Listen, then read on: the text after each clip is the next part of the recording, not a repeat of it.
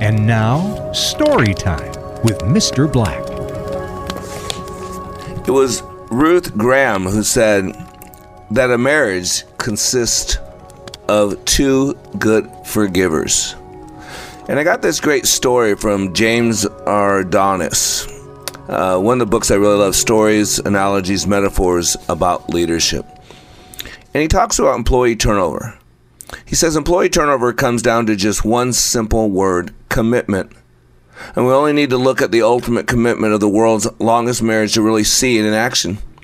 In 2005, Percy and Florence Arrowsmith from Britain celebrated their 80th wedding anniversary, a world record at the time. The following are their responses when they were asked for their secrets to happy and committed marriage, and how these can be adapted to create a happy and committed workforce. Saying, Yes, dear. Percy said he often used the phrase, Yes, dear, to keep Florence happy.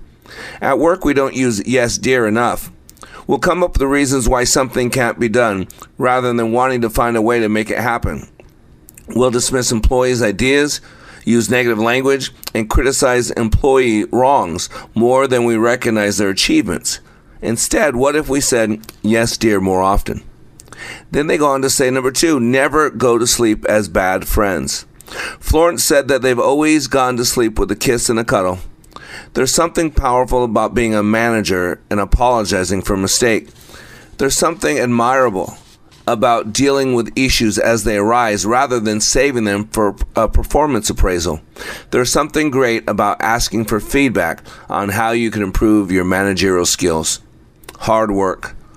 Both Florence and Percy agree that it takes a lot of effort to maintain their loving marriage. How much effort are you dedicating to your employee relationships? If you're spending more time on operational tasks than with your team, or if you're not going out of your way to support your employees, or if you're not working as hard to achieve your employees' objectives as you are your own, then you're not putting in enough effort. And lastly, understanding. You know, I hear the world keep talking about justice. No justice, no peace. We don't need justice. Trust me. When justice comes knocking at most people's door, they don't want to open the door. What we need is understanding, mercy, and grace. And this is their fourth point understanding. Florence and Percy made it a mission to truly understand each other. At work, we get frustrated when our employees don't see things our way, when they fail to comprehend instructions, and when they don't grasp the importance of what we're saying.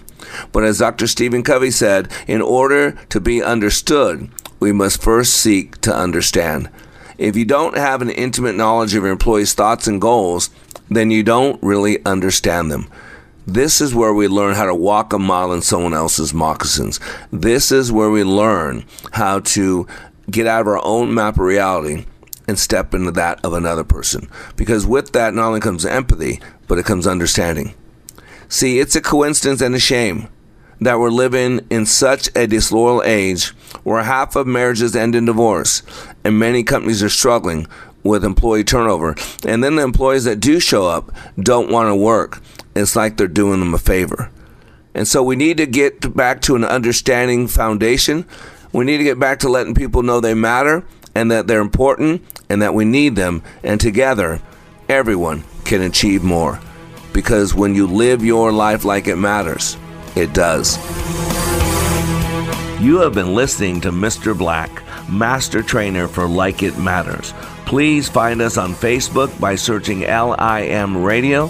Make sure to follow us, like our posts, and share with others. Also, search YouTube for Like It Matters. Be sure to like and subscribe to our channel. And for more information on how we can help you live life like it matters, go to likeitmatters.net where you can find more information on our transformational training, our life coaching, counseling, our radio show, and other ways we help you continue the journey of living life like it matters.